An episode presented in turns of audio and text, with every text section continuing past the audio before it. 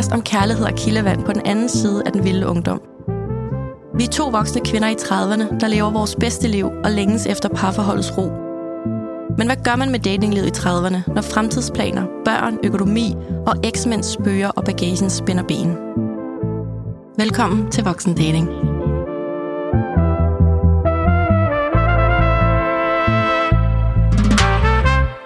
Hej Danika. Hej Claudia. Og hej Danny. Hej. Velkommen til. Tak. Dejligt at bruge en, øh, en eftermiddag sammen med dig i studiet, men det kommer vi tilbage til. Fedt. Ja. Danika, hvordan, øh, hvordan har du det? Jamen, øh, nu er det jo februar, og lyset er vendt lidt tilbage. Jeg er ikke så... Inde i dig? Inde i mig.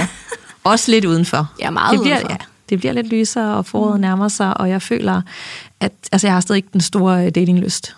Den, den er der ikke endnu, mm. og det er helt okay. Der er nærmest gået sport i ikke at date. Sådan, mm. hvor, længe kan, hvor længe kan jeg trække den? Mm. Fordi jeg lige pludselig synes, det er så mega nice ikke at forholde sig til andre mennesker. Mm. Fordi det kan godt øh, dræne mig lidt. Jeg går faktisk og har det rigtig godt, og bruger tid på alt det, jeg selv gider bruge tid på, og ikke hvad andre også gider bruge tid på. Jeg skal ikke tage hensyn til nogen, udover mine børn, og mit arbejde, og podcasten, og alt det, jeg har lyst til. Ja. Så sådan meget kort øh, og god status. Fedt. Du har også lige booket venindetur, har du ikke det? Jo, det har jeg. Jeg skal Ej. til Rom lige om lidt. Ja. Så alt kan lade sig gøre, alt er muligt, og fokus på mig selv.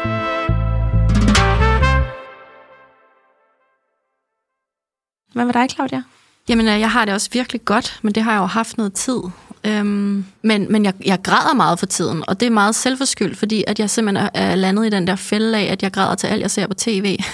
så jeg sad den anden dag og græd til tre gange beliggenhed, fordi at der var et par med, med en mand, der var ind i kørestol. Og nu siger jeg mand, det var altså sådan folk på min alder, så synes jeg jo stadig, at man er en, en ung fyr, eller et Ja. eller andet.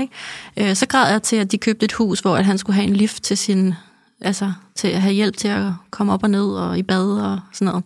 Og så gik jeg på Instagram, så græd jeg til, at der var en, en brud, der prikkede sin far på skulderen, og så, du ved, sådan first sight, når hun stod der i sin brudekjole, så græd jeg det, og jamen altså, Det var en emotional dag. oh, ja, jamen, det er bare sådan generelt, så, så falder jeg over sådan noget der for tiden. Så ser jeg stadig virkelig meget reality, jeg elsker jo bare det, jeg elsker bare at fordybe mig i andres dating og følelser, og nu er jeg begyndt at se I Kissed a Boy, som er øh, en masse homoseksuelle fyre, der bliver lukket ind i en kæmpe luksusvilla, måske, jeg tror, faktisk, de er i Italien. Øh, og så skal de date på kryds og tværs, og det er bare så befriende og, og sådan forsvinde lidt væk i andre folks øh, dilemmaer og intriger og følelser og ja. Ja. Ja, maste hjerter. Så det græder jeg ikke til endnu, men det kan være, at jeg græder til sidst, når de skal vælge hinanden. så, så jeg har det godt, men, jeg, men jeg, der er åbenbart et eller andet... Øh, Der jeg er meget forløses. let til tårer. Ja. ja. Ja. Men du stråler også stadigvæk, Tak. og det glæder dig. Og, og der har taget også den her pause for Instagram, og bare Ja, være Ja. dig selv. det er så godt Kan for man mig. virkelig mærke. Tak. Og nu har vi altså en øh, fyr i studiet, som... Øh, Danny, jeg har, jo, jeg, har, jo- jeg har jo simpelthen datet dig. Ja. Ja. Er du enig i det? I det udsagn? Ja, det ville være sjovt at påstå andet. Om det, jeg tror, det er meget forskelligt, hvornår man vil øh, kalde noget en datingrelation, Ja. og hvornår man ja, er lidt mere sådan uforpligtende og lidt booty call-agtig. Og ikke, at, ikke at vi har været det, men det var Nej. egentlig bare for at høre, om du ville betegne det som om, at vi to havde datet. Ja, det synes jeg. Ja. Så øh, du er for mig at se et af de mest tydelige mennesker, jeg kender. Der er ikke rigtig nogen mellemregninger med dig, forstået på den måde, at når vi har aftalt noget, så siger du, jamen, så har vi jo aftalt det, så er det sådan, det er, så behøver jeg ikke at følge op på det, jeg behøver ikke at dobbelttjekke, jeg behøver ikke at bekræfte det hele tiden, selvom at jeg konsekvent øh, gjorde det, dengang vi to datede. Og jeg synes faktisk, det er fascinerende, at, at jeg kan sådan set, når jeg kigger tilbage, så kan jeg jo drage den konklusion, at jeg kunne jo regne med det, du sagde, selvom at det, du sagde nogle gange også gjorde øh, skide ondt og øh, ikke passede ind i min forestilling om, hvordan det var at date, eller være på vej et sted hen, eller være i en tæt relation. Men, men jeg kan ikke skyde dig i skoene, at du ikke sagde, hvad du gjorde, eller gjorde, hvad du sagde. Nej, der har været sådan en god øh, sammenhæng imellem ord og handling. Ja, det må man sige. Selvom at jeg jo, øh, nu lægger det noget tid tilbage, så når jeg kigger tilbage på det, så, så prøvede jeg jo sådan, mens jeg var i det, at, at gennemskue dig. Men, men nu når jeg har fået det hele på afstand, så må jeg jo sige, det var jo som du sagde. Jeg, jeg, jeg var bare ikke vant til den der sådan, tydelighed. Det var Øh, interessant, så du prøvede at regne ud, hvad han mente Ja, vi, bag snak, de ord, men så Ja. var det faktisk fra det. Ja, altså. hvorfor er han så tydelig? vi snakker også lidt om det i forhold til intentioner. At jeg gjorde en masse ting, og var god til at huske ting, hvor du tillagde det en masse dårlige intentioner, hvor det i virkeligheden kom fra det modsatte. Ikke? Præcis. Så du hentede mig på et tidspunkt et sted, jeg havde været, og så øh, kørte du ret langt for at hente mig og møde mig, og så havde du købt Pepsi Max, og jeg var sådan, hvor ved du det fra? Så siger du, "Men det er fordi, det har du fortalt mig. Eller vi drak Pepsi Max hjemme hos dig sidst, vi var der, og så var jeg sådan, den lille udspekulerede ass. Hvordan? Altså sådan, jeg, jeg blev, du, du triggede virkelig alt muligt i mit nervesystem, som jeg øh, øh, synes for det første var super ubehageligt, men det var også helt vildt dejligt, fordi jeg følte mig jo øh, langt hen ad vejen mega øh, set og, og forstået af dig. Mm. Det jeg bare skulle lære, eller skulle finde ud af med dig, det var, at din tydelighed var, var din ærlighed. Ja. Øhm, og det kommer vi helt sikkert ind på i dag, fordi i dag der skal vi snakke om toksisk maskulinitet øh, på datingmarkedet. Altså, øhm, det er sådan det er sådan lidt øh, fluffy begreb, og vi kan komme ind på, hvor det stammer fra og sådan noget, og der er alle mulige sådan grene af det inden for maskulinitet, og hvad er maskulinitet.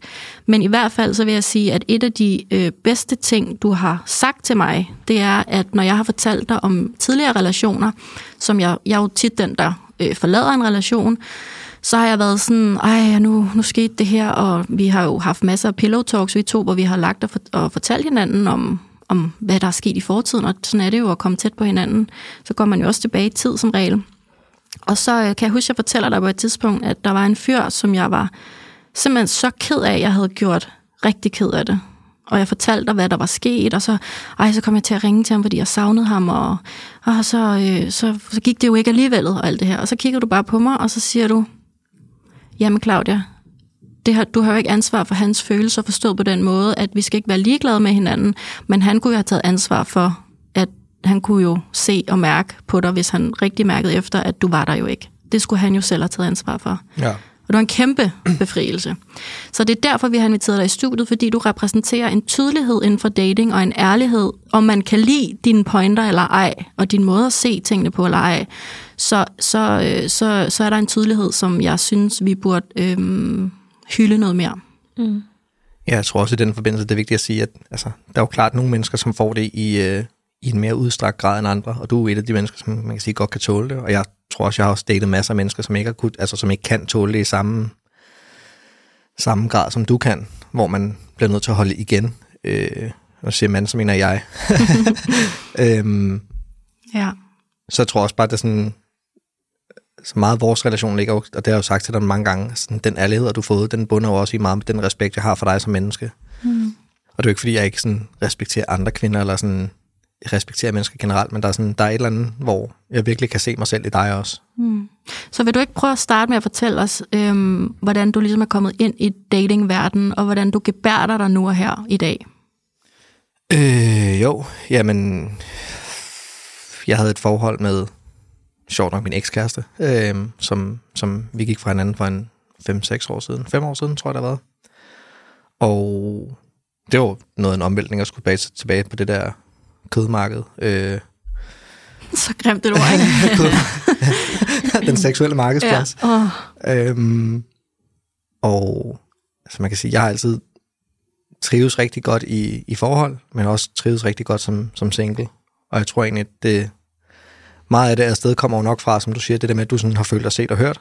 Og det er jo, det er jo ikke sådan en, en egenskab, jeg har sådan tillagt mig for at altså manipulere eller altså bruge kvinder på den måde, men det er jo sådan, jeg tror, det er sådan, det er jo et træk, jeg har, det der med at lytte og være opmærksom på, hvad fanden folk omkring mig giver udtryk for at gøre og siger. Øh, og det er da helt sikkert også til gode set mig i, sådan, i datingrelationer. Mm. Forstået på den måde, at, at det måske været lettere at fastholde kvinders opmærksomhed end, end for mange andre mænd. Jeg tror, et, et godt eksempel er, at jeg har en ven, som, som jeg vil påstå, at han har gennemført Tinder. Han er øh, ubestridt et af de største røvhuller, jeg har mødt, men er meget tydelig omkring det. I, i den forstand, at han kunne sagtens have en ny kvinde øh, nogle gange, altså i flere uger, hvor det var sådan mandag til fredag eller mandag til søndag, så havde han en ny med hjemme. Ikke? Han er meget tydelig omkring det der med at være et røvhul, og du skulle ikke forvente mere end, end det, man fik. Hvor jeg tror, jeg sådan måske har det modsatte i og med, at så har jeg været på dates, øh, og så har jeg lyttet og spurgt ind til det og været opmærksom, så kommer jeg måske til at sende de modsatte signaler. Ikke? Så jeg er helt klart også endt i, i relationer, hvor man hurtigt falder i sådan en potentiel kærestekasse, tror jeg. Mm. Altså uden at du ville være kærester med vedkommende? Øh, ja, det tror jeg også er sket. Et situationship. sådan, ja, situationship, mm. men også sådan, altså den der naturlige nysgerrighed, der er, når man lærer andre mennesker at kende, hvor det måske bare har udviklet sig hurtigere fra deres side end fra min, mm. tror jeg. Så dem var du måske ikke så tydelig overfor? Mm, ikke i samme udstrakte grad, som, som, som det du har oplevet. Okay. Hvordan synes du egentlig, det var at date mig? Øh, hektisk. For du føler meget ved at snakke om det, hvor dit pendul i følelser måske svinger meget, øh, meget bredt, mm. så mit måske en, øh, en væsentligt mere snævert. Mm. Du kalder mig en øh, syvsporet motorvej, og du selv er en lige landevej med et spor eller to. Ja, det er nok ikke helt forkert. Mm. Altså, hvor du må, altså, når du har spurgt mig om, sådan, hvordan har du det, og jeg siger godt, mm. så er det sådan, hvordan har du det? Og så kan vi jo sådan begynde at grave i, mm. hvordan har du det, hvor hvis jeg spørger dig, hvordan du har det, så er det ikke et kort svar, jeg får. Og det har også været sådan, altså i den relation skulle jeg sådan lidt forholde mig til, at når jeg spurgte, hvordan, øh, hvordan tingene øh, var, eller var, eller er, så, så får man et meget langt udpenslet svar. Det, det, var sådan, det har jeg ikke været vant til. For den ærlighed kom jo også den anden vej, kan man sige. Mm. Jeg er også et meget ærligt menneske, ja. Jeg synes, øh, nogle gange det er svært at, sådan, at skulle forholde sig til forholde sig til et andet menneske i sådan en udstrakt grad, som, som er Claudia. Og ikke, det, det er en dårlig ting, men det var en, en tilvænding. Ja.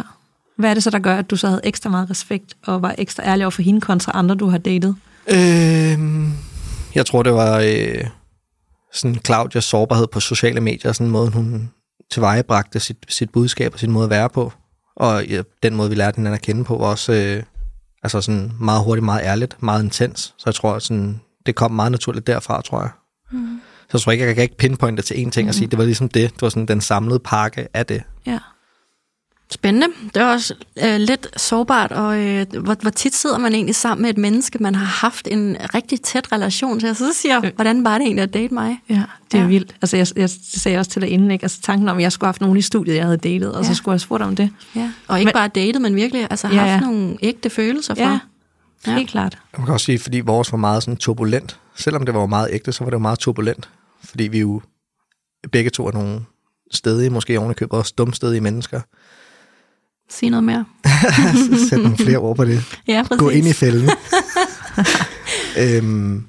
For mig øh, repræsenterer du sådan et øh, mande-kvindesyn, som jo, som jeg også startede med i starten at sige, at gud, hvor kan du dog være øh, øretæv indbydende, provokerende nogle gange. Men, men jeg synes jo altid, og det tror jeg også spejler sig i vores snak nu, at der er altid sådan en grundlæggende øh, respekt for altså jeg føler aldrig, du sådan har øh, ikke respekteret det, jeg så synes, og en gang imellem siger du sågar, jeg tror faktisk, du har ret. Ja. Eller, det har du nok ret i. Er det også sådan, du ser vores relation, at, øh, at du, altså, du har respekten, og, og alligevel kan du også godt sige, hvis du ikke selv altid har ret? Ja, jeg synes jo noget af det bedste i verden er at altså, diskutere med mennesker, man er uenig med. Netop for at altså, få, få et andet perspektiv, eller så har man jo en tendens til at falde i en eller anden gryde på internettet, hvor man sidder og circle hinanden og kan være enige i mm. de mest absurde budskaber. Men det er aldrig for at få, få nogen ned med nakken, eller hvad? Nej, altså jeg tror, jeg har været på internettet for længe til, at, at, at det handler om at få folk ned på nakken. Mm. Øhm, men jeg tror, at budskabet bliver mere råt, og der er sikkert mennesker, som vil føle, at, altså, at det handler om at få dem ned på nakken. Jeg tror bare, jeg er fra internettets spæde start, kan man sige, øh, og har altid altså, begået mig meget online, både med at spille og være online, og bruge YouTube og bruge sociale medier. Så jeg tror bare sådan omgangstonen, især når det kommer til gaming, er meget rå, fordi du er meget præget af søde teenager, der sidder og drikker for meget Red Bull på værelset. Mm. Og så bliver tonen grov. Og jeg tror nogle gange, det er sådan, måske også det, der oversættes lidt ud i det virkelige, det virkelige liv. Ikke? Det, der sådan har taget over de senere år med, at tonen bliver meget, meget grov på internettet. Men når du så, altså, når du så dater nu i dag, fordi du har ikke nogen kæreste i dag, mm. øh, kan du så godt adskille, at, at du måske skal øh, henvende dig til, til kvinder som mig, som du har datet, øh, at, at det ikke skal være så, øh, så hårdt og kontant, eller vil du bare gerne insistere på at sige tingene sådan, som du siger dem? Nej, der er jo selvfølgelig en grad af, altså sådan, at man skal, man skal jo lære folk at kende, før man bare kan åbne op for gyldeposen, kan man sige. Fordi jeg er godt klar over, at altså, det trygge rum, vi har, når vi snakker om ting, det er jo ikke...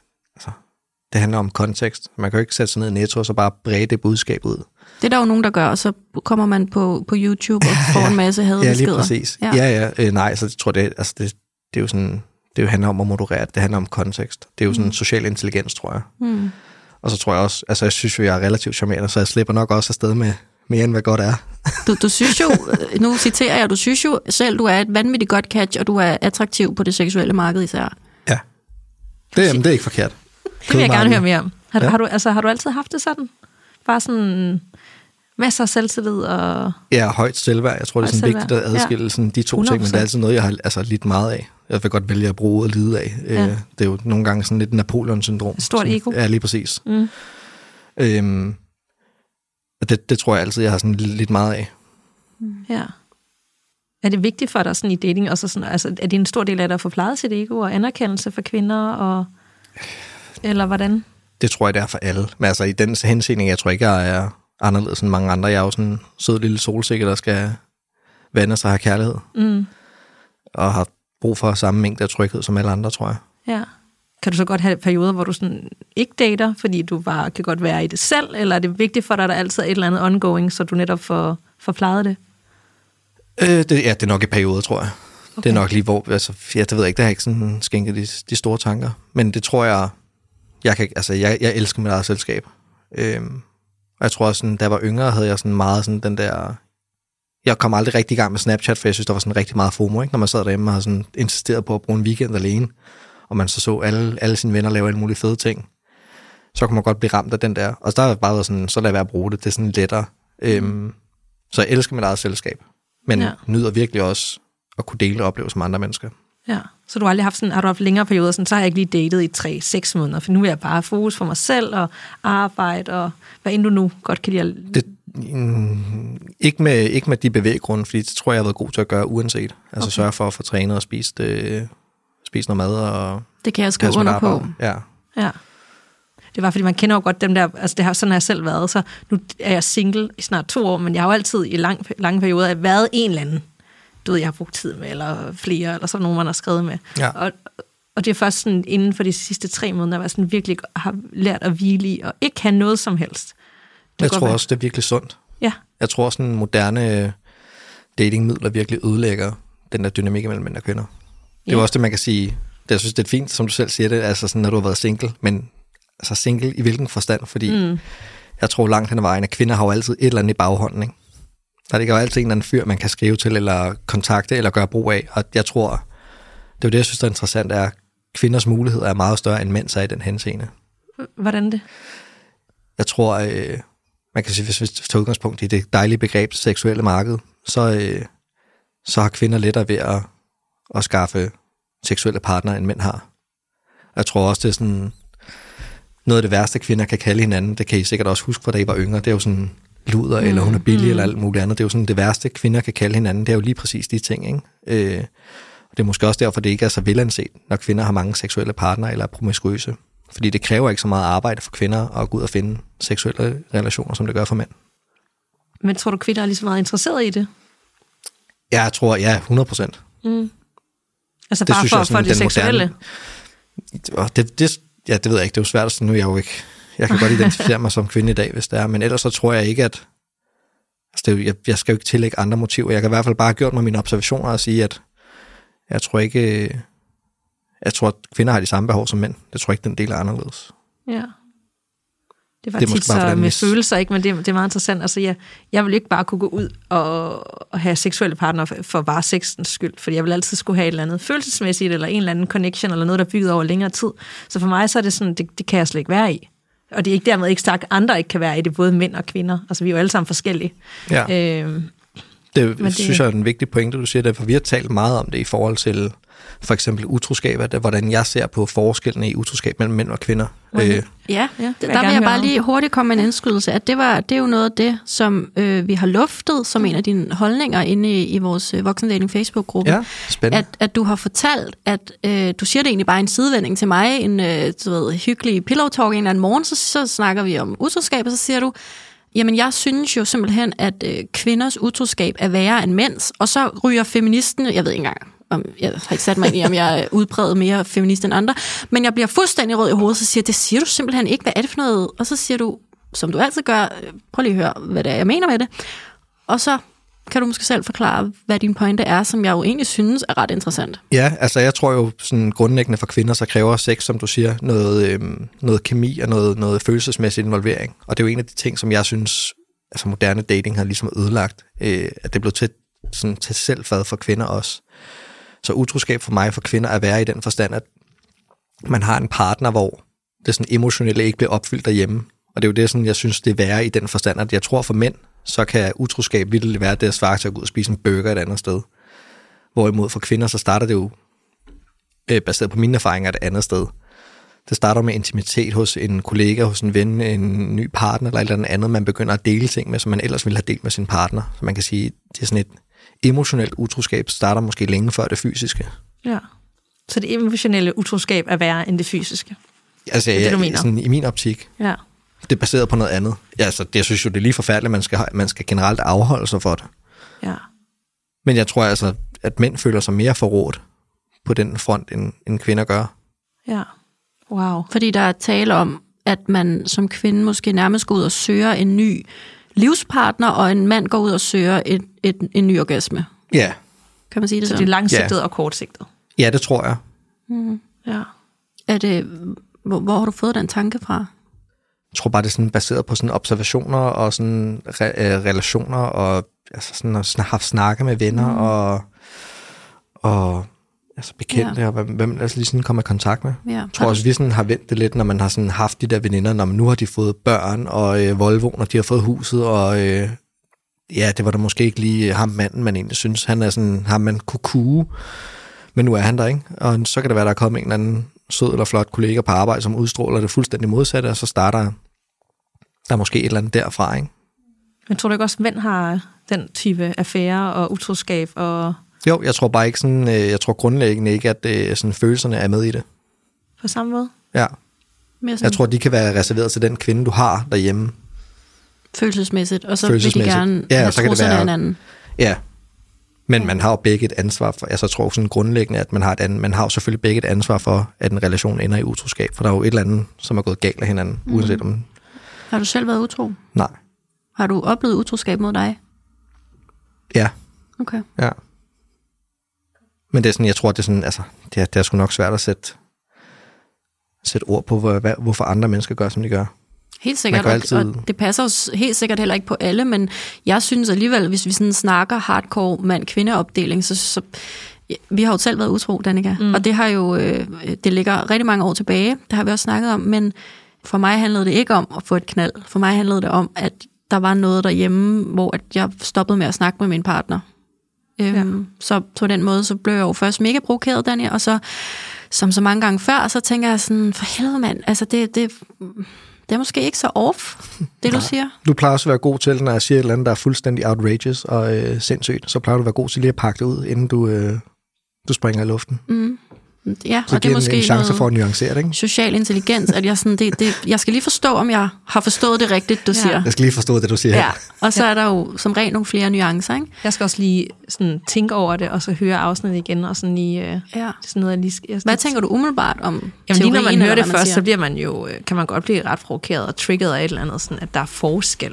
Præcis, at og noget er værre, sådan, ja, ja, what? sådan, det, det, det var sådan, det, det, det kan jeg ikke forstå. Men nu kan mænd og kvinder øh, ved, både være utro på den måde, de bare lige skal ud og have stillet en lyst, og, eller det kan være en way out, og det kan jeg godt se. Mm. At jeg er også af den holdning, at sådan emotionel utroskab er værre end at gå ud og have fuck op en eller anden aften. Altså det er aldrig okay, men det er værre. Det er langsigtet, og du har ligesom bevidstheden på en anden måde, og næsten endnu værre at for eksempel have sex med en kollega, hvor du sådan åbner op om alt muligt, og der er bare sådan en intimitet, uden man nødvendigvis har haft sex, end at hvis personen bare gik ud og var mega fuld en aften og fucked op. Det Præcis. synes jeg er værd. Men du kan måske også spørge dig selv, hvor ofte er det sket for dig, at du bare har haft et eller andet, uden at der har været en eller anden øh, forudgående interaktion Præcis. med en person. Ja. Og det mener, der er jo noget for kvinder, som leder op til sex. Ja. Hvorimod for mænd er det jo, kan- altså, kan det virkelig bare være at gå ned og bestille en burger på McDonald's. Altså sådan, det er jo det der spektrum, som vi snakker om. Mit, altså, mit pendul svinger ikke særlig bredt, og, og dit springer øh, utrolig bredt, øh, Ja, spænder utrolig øh, bredt, Claudia.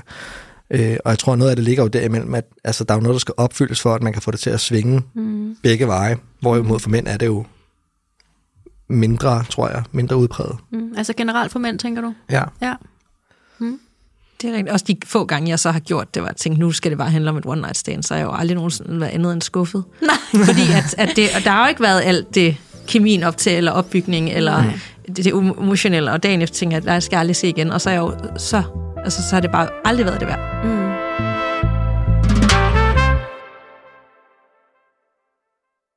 Nu har vi allerede snakket meget om øh, sådan mand-kvinde-stereotyper, og det bliver vi sådan set ved med, så vi bliver nødt til i det her afsnit at rumme, at vi bliver en lille smule, hvis ikke meget, stereotyper omkring mand-kvinde. Ja, så, generaliserende. Ja, generaliserende. Eller måske bruge præcis. maskulin og feminin energier, fordi så behøver det ikke at være så kønnet heller. Ja, men det jeg gerne vil bevæge mig ud i nu, det er jo øh, sådan hele begrebet maskulinitet, øh, nærmere betegnet toksisk maskulinitet, som jo altså, øh, jeg har fundet det her fra Kvinfo, hvis man gerne vil læse mere om det. Men det er altså en eller anden, altså en, en bestemt adfærd eller nogle normer blandt mænd, øh, værende mænd, altså det, det er ikke noget, altså her må vi bare sige, det er mænd, Ja. Kø, kønnet mænd, Ja. ikke? Øh, som opfattes som skadelige, såvel for samfundet som for mændene selv. Altså for eksempel sådan social dominans, had, vold mod kvinder og homofobi.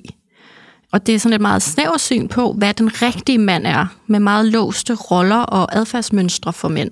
Det er sådan en toksisk maskulinitet øh, kogt ned, ikke? Og så, jeg virkelig kogt ned, så har man fået hældt det sig hele i en gryde. Det er Ja. sådan at tage konspirationsteori, og så tage alt fra Lizard People til 9-11, og så sige, det er det samme. Okay, Spændende. jeg er ikke færdig.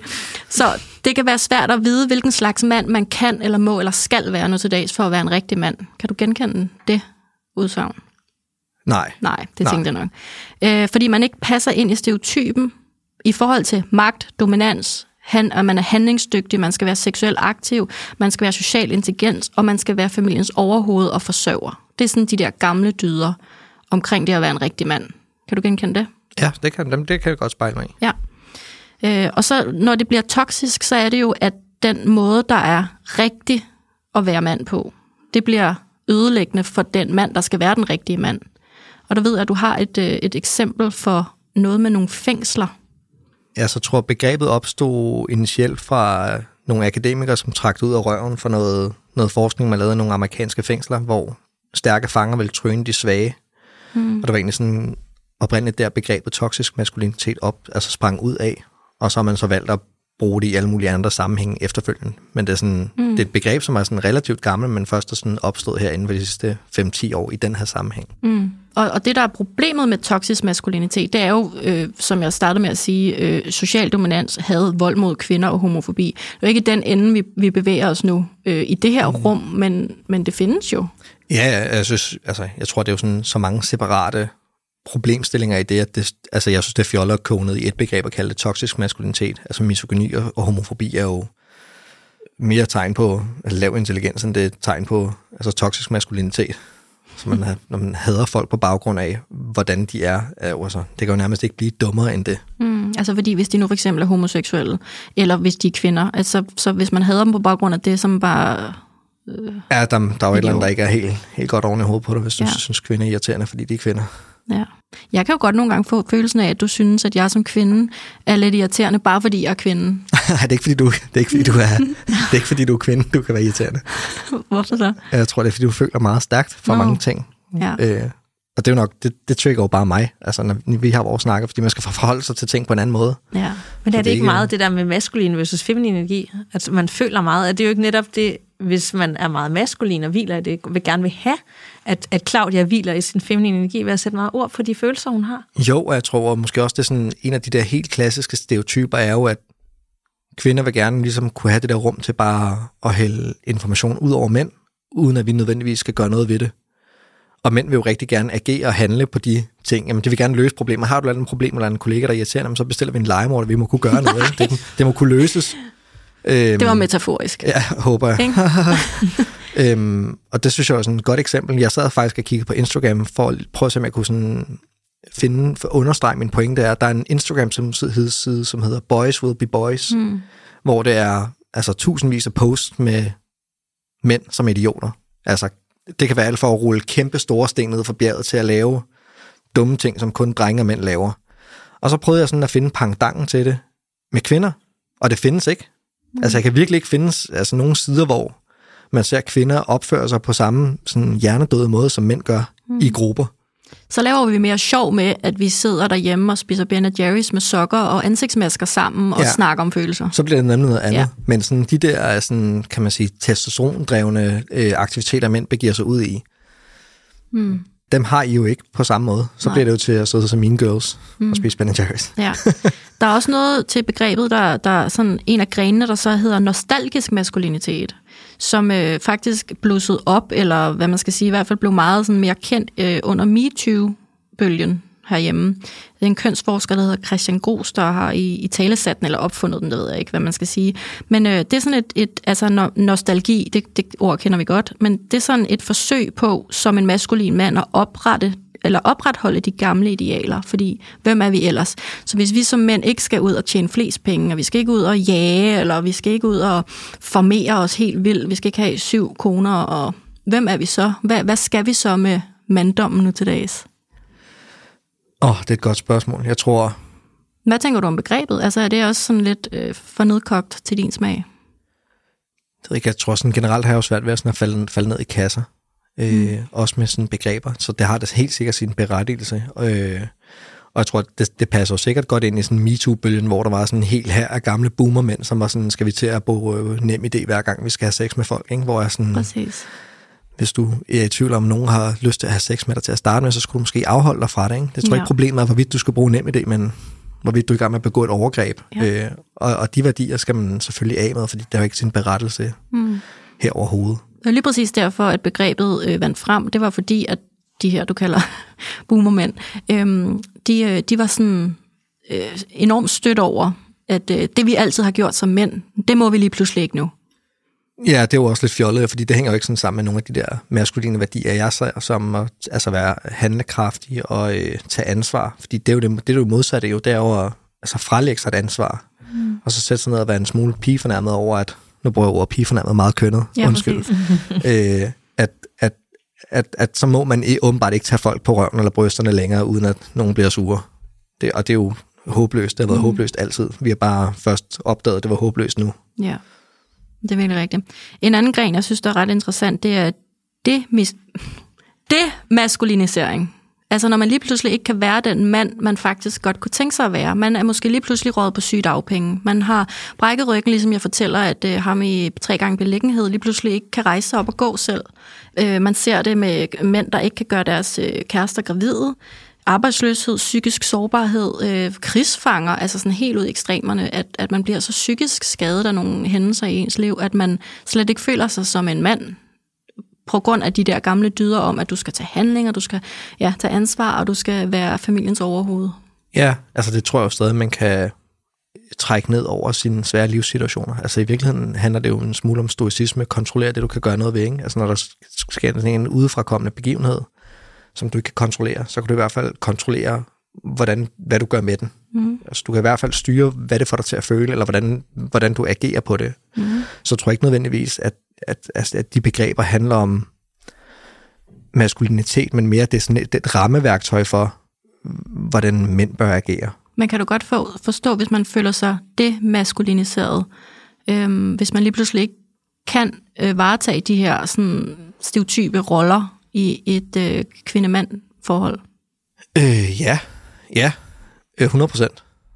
Det kan jeg da godt forstå. Okay. Jeg tror, det, altså for mig starter det jo mange andre steder. Jeg synes jo, vi er i gang med at afmaskulinisere mænd, og har gjort det igennem, altså igennem samfundet i mange år. Man kan sige, institutionerne starter jo i vuggestue, børnehave, skole, hvor det hovedsageligt er, er blevet et, år, øh, altså et flertal af kvinder, som, som står for den del. Der mangler jo generelt stærke mænd og stærke sådan, roller i den der. Jeg tror, at øh, min egen datter, som går i børnehave, så de bedste dage, hun har, når hun kommer hjem og fortæller om, at hun har leget, med, uh, leget og tumlet med de mandlige uh, pædagogvikarer, der er dernede. Fordi de får noget helt andet end med kvinderne. Ikke?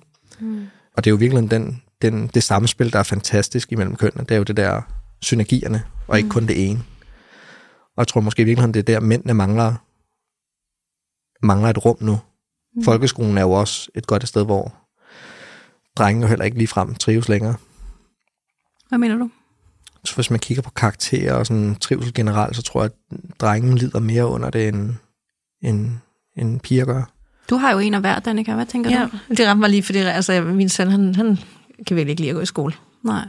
Om det er baseret på det, Men, men det er jo rigtigt nok, jeg kan godt genkende mange af de her ting, men det er jo langt hen ad vejen kvinder, kvindelige læger og kvindelige pædagoger og kvinder på mange måder. Ikke? Så han ser lidt, de, de råder sig lidt sammen, de drenge, og forsøger lidt at flygte fra det der. Ja, og så det. tror jeg, ja, og tror noget af det taler måske også ind i, at altså der, hvor vi så afmaskuliniserer for eksempel skolen, er, at vi giver jo ikke, vi giver jo ikke drengen lov til at slås længere, for eksempel. Mm-hmm. Det er jo sådan en måde at lære vores kroppe at kende og tumle og slås, og så kan det godt være, det koster et blåt øje, men, men det er jo også en måde, at, at, at jeg ved ikke, om vi skal bruge begrebet hierarki, men i hvert fald, vi finder en måde at finde sådan en, en, en legeplads for drenge. Og, og det er jo problemet, at, at kvinder kommer jo ofte ind her og, og sådan skrue lige ned for den vilde leg, og pas nu på, at du ikke falder og brækker nakken. Øh, det kan jeg i hvert fald se på, på, min, på min egen datter, både med min, øh, min mor og min, øh, min, min kære eks, og med hendes mor, at de jo allerede, når mit barn leger et eller andet sted, så er de jo 10 skridt foran, og de har jo allerede set scenariet, hvor hun hænger øh, og har brækket nakken et eller andet sted. Altså også, Præcis. Ja. Og, og, øh, og, og det er jo det rum, der mangler, som mænd måske er bedre til at give børn, fordi risikovilligheden, tror jeg, hos mænd er større. Mm. Og der måske også, altså, tror også, fædre har super reflekser, når det kommer til at redde børn fra sjove situationer. Det er ikke nok også fra min eksmand og jeg, hvordan vi sådan afleverer børn, eller når han cykler med den. Altså, jeg får, jeg, de få gange, jeg har set det, jeg er jo, sådan, jeg er jo helt angst, når han cykler afsted, ikke? fordi han har tendens til at skuffe øh, vores datter, sådan, så hun får ekstra fart, for det går lidt hurtigt, og jeg, sådan, jeg kører meget langsomt bag hende og holder øje og for alle vinkler. Ikke? Og jeg kan næsten ikke være i det. Nej. Men det gør jo også, og det er netop kontrasten i det der, at de får lov til noget ved ham, og Præcis. de får lov til noget andet ved mig. Altså, der gør det. Altså, jeg skal ikke gå ind og bestemme, hvad han må og ikke må. Men det kan godt være pisse svært at se udefra, og, og skulle acceptere, at... Øh... Men både drenge og piger har jo godt, lige præcis godt af altså, de der stærke maskuline værdier, ikke nødvendigvis kun i mænd, men det kan også være hos mødre. Mm. Jeg har et godt eksempel fra et par år tilbage, da jeg var i zoologisk have med mit kære afkom, og hun står inde ved, inde ved køerne, der er jo det der rækværk, man kan kravle op på, og ved siden af hende, så står nogle børn, der er en, på det tidspunkt har været lidt ældre end hende, og så står der sådan to af de der Østerbro kaffe latte møder. Og den oh, ene... Nej. Øh, Kaldte du lige Undskyld, jeg taler ind i jeres segment her. Øhm, Au. øhm, og den ene, inden, det børn, inden barnet har taget det første skridt op, så er hun jo allerede i gang med, inden, pas på, at du ikke falder ind til konen, og den anden øh, står nærmest og græder over, at barnet er kravlet op på anden trin på den der, ikke mens mit barn sidder på toppen. Øh, og hun kan få lov at bulle og, og have, den, have en fest, og det er, sådan, det er jo en, jeg tror, det er en klassisk forskel på mænd og kvinder i den forstand, at mm børn kan få lov at lege vildere. Ja, det er jo ikke vendt op for Østerbro eller nogen bydel. Det er jo bare, igen, den store kontrast. Øh, ja. Altså, jeg ved godt, der er forskel på landsdelen, men alligevel kvinder versus mænd, og hvordan ja. de, altså de helt klassiske øh, omsorgsroller, altså der, 100 det, det er helt klassisk. Ja. Altså, ja. sådan har det jo øh, i hvert fald også altid været i det forhold, jeg har været i, at vi håndterer tingene lidt, øh, meget forskelligt, ikke? Og, ja. og det, jeg synes er vildt, synes han ikke nødvendigvis er vildt. Så. Mm. Nej, og det tror jeg også er sådan en af de ting, som man måske taler ind i maskuline, maskuline værdier, er jo vedholdenhed. Hvor jeg kan det godt ikke genkende til, hvis noget har været lidt svært. Da jeg har været barn, så har min mor været den første til at sige, det er også fint, du kan bare give op. Det behøver du ikke. Hvorimod, altså, når mit barn har et eller andet, der er svært, så er det sådan, nu har vi sat os for, at vi samler det her Lego, og så må du, altså, så må du nærmest græde, til vi er færdige med det. Ikke? Mm. Nu skal det samles færdigt. Mm. Hvor jeg tror, altså det er jo en, et sådan kontrast eksempel på, at når man, nu bliver det lidt svært eller lidt irriterende, så er det okay, hvis du giver op. Og mm. der tror jeg, at de der sådan... Men kvinder har en tendens til ja. måske hurtigere at ja. lade børn slippe afsted med at give op. Men det er måske igen noget med energi, ikke? for der er jo rigtig mange mænd, der ikke der er anderledes nu, og som fædre, ikke? som jo. også vil være med til at understøtte, det er okay, og, og omvendt kvinder, der tager nogle mere maskuline energier til sig øh, og presser den. Synes du, altså, det klæder os? Øh, det kommer nok an på konteksten, tror jeg. Når man taler ind i jeres øh, voksen dating-univers, så tror jeg, at mange af de værdier, I tillægger jer selv, ikke gør jer mere attraktive på sådan en datingmarked. Nej, fortæl mere om det. Jeg tror, øh, sådan den moderne kvinde, som gerne vil have børn, karriere, øh, vil en masse ting, tager værdi i mænds øjne. Fordi det ikke er de ting, vi efterspørger. Så der er en, der er en, der er en klar dysfunktion imellem, hvad kvinder gerne vil have, og hvad de tror, mænd gerne vil have, i forhold til, hvad mænd gerne vil have, er, er min observation. Så hvad er det, mænd gerne vil have? Åh, oh, ja, det er jo en... Det giver, kunne man jo snakke om. En Ja, giver os en bouillon Jeg tror, en af de ting, som er en stor forskel på mænd og kvinder, det, den bedste oversættelse, jeg kunne finde, det er sådan behag. Altså hvis du tager agreeable versus at være non-agreeable, altså det at behage andre, hvor kvinder har en, en større tendens til det, og det tror jeg noget af det, sådan, mænd gerne vil have. Altså sådan, man vil gerne have en, ko- en kæreste, en partner, man kommer hjem til, uden at man så skal høre på brok. Altså det er jo sådan de klassiske sådan, parforholds eksempler, man hører på, at man skal hjem til konen og sidder nærmest ude i bilen i kvarter, inden man skal ind, bare for at forberede sig på, at man skal høre om alle de ting, man ikke har gjort. Ikke? Øhm, Det er så ydmygende at høre den mandesnak, synes jeg. ja, men det kan jeg godt forstå. Når mænd omtaler deres koner som kraven derhjemme. Præcis. Mm. Det kan jeg virkelig godt forstå. Men der er jo ikke nogen, der gider at komme hjem til brok. Det gider jeg det heller ikke. Præcis, men jeg tror også, at det er måske så sket i takt med, at både at datingverdenen har åbnet sig, som den har gjort, at, at, at, at man kan sige, at legepladsen måske er blevet mere lige for, for begge køn, eller alt efter hvor mange køn der nu skal være. Mm. Altså med apps, mener du? Eller? Ja. ja. Ja, øhm, og kvinder skal have deres egen karriere, og de skal være øh, piloter, astronauter og alt muligt andet. Hvor i virkeligheden mænd vil jo bare gerne have en kone, der forguder dem, og øh, respekterer og elsker dem. Og ikke fordi det behøver at falde ned i en eller anden gryde med, at der skal være mad klokken 6, og at der skal gøres rent, når mænd ikke skal deltage. Jeg tror bare sådan, at, at det har udviklet sig lidt i takt med, at mænd vil stadig gerne have en traditionel partner, øh, og kvinder forventer langt hen ad vejen, tror jeg også, de samme sådan, traditionelle træk af mænd. Ja, for Men hvad tror du har- så, kvinder vil have? En traditionel mand? Nej, ja, ja, i nogle henseender, men når man kan se på de der datinglister, som kvinder har med, du skal være 7 meter høj og tjene 18 millioner om måneden, og øh, du skal gå i fitness øh, og, øh, syv gange om ugen, du skal gerne have nogle virkelig feministiske holdninger og være handlekraftig og alle de der ting, så man kan sige, at kvinders liste, tror jeg, for mænd er vokset, hvor mænds er egentlig stadig det samme, som det har været altid. Kan du godt forstå, hvis det er psykoirriterende at høre for sådan nogle handlekraftige, selvstændige, øh, succesfulde kvinder, som Danika og jeg anser os selv for at være, og så, så kommer du og siger, jamen, øh, kan, I ikke bare, kan I ikke bare slappe lidt af og så føde nogle børn til mig? Øh, jamen, det, kan- det, det, og det er virkelig provokerende. Men ja. jeg tror, at langt på den vej, hvis du spørger mænd, så vil de skulle hellere have en, en kvinde, som har fået nogle børn, end som arbejder 100 timer om ugen. Ja. Ja. Men det er rigtigt nok. Altså, men det, det, hvad, hvad skal vi så gøre? Altså, hvad skulle jeg gøre? Jeg har øh, ja. fået Tilbage til dating life. Hvad ja, gør hvad vi? skulle jeg? Jeg har to børn. Jeg øh, er 37 øh, og er selvstændig og er meget sådan målrettet med de projekter, jeg kaster mig ud i. Men elsker også det der feminin versus maskulin energi. Det er der primært yngre fyre, der ikke har børn. Det er det, jeg er blevet tiltrukket af. Vi er blevet tiltrukket af hinanden. Hvad, hvad er det? Hvad skulle jeg gøre?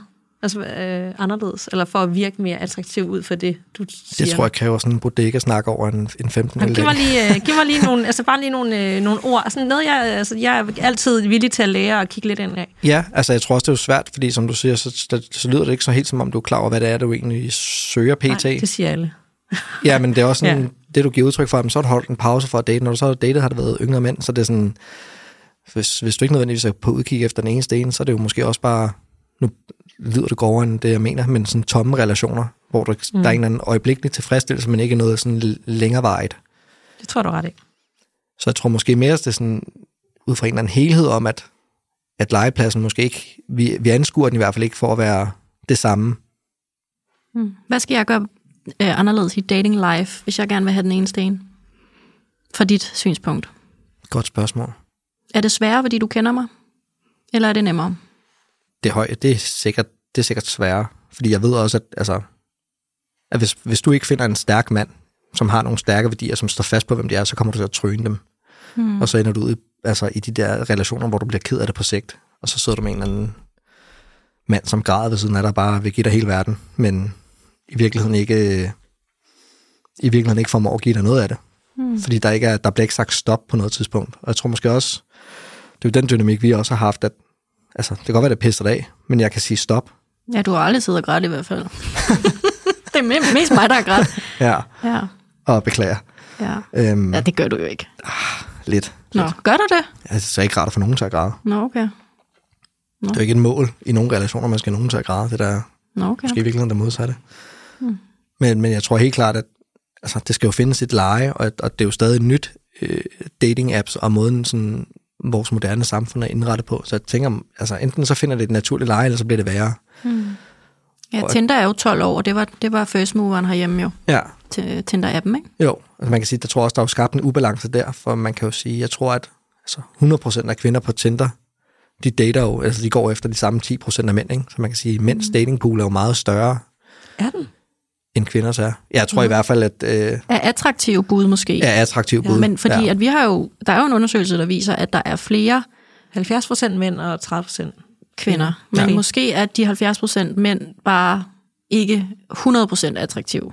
Præcis, så der, der, der kan man sige, der fisker I måske i den samme andedam ud af de 10 procent, som, mm. som I måske kunne blive enige om var attraktive mænd.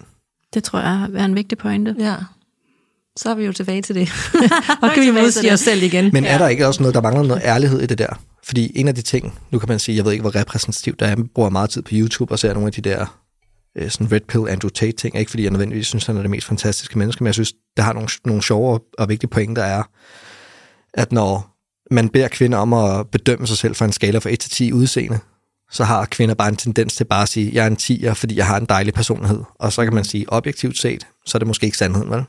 Mm. Øhm, der mangler måske nogle gange nogen, som ligesom siger, du kan måske godt tåle at tage en 20 kilo og se lidt indad, inden du begynder at bedømme dig højere end, nu siger jeg noget grovt 5 for eksempel, ikke? Mm. Hvor jeg tror, mænd er sådan lidt mere ærlige omkring, ved du hvad, jeg sgu lidt for tyk og mangler at træne og har fået en måned. Jeg er måske bare en 5. Jeg er måske bare almindelig, ikke? Jeg er bare en 5'er. Mm. Du har givet dig selv 6,5 på den skala. Ja, 7,5 på en god dag måske. Nå, okay. 7,5. Når solen står ind, som den gør før. okay. Og det er slet, så du tror, at kvinder rater sig selv højere? Ja. Okay. Og jeg tror også, at, altså, at I er meget mere uærlige i jeres vennegrupper.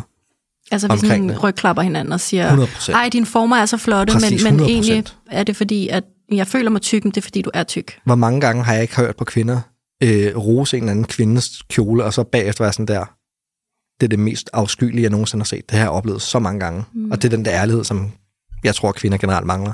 Ja. Ja, det er ikke så rart at høre, men det starter jo i 7. klasse, der kan jeg huske, at der havde vi piger, øh, klassens team, hvor vi skulle snakke om, hvordan man behandlede hinanden, og drengene blev sendt ud at spille fodbold, for det var de slet ikke klar til. Præcis. Så der startede, der startede The Monster.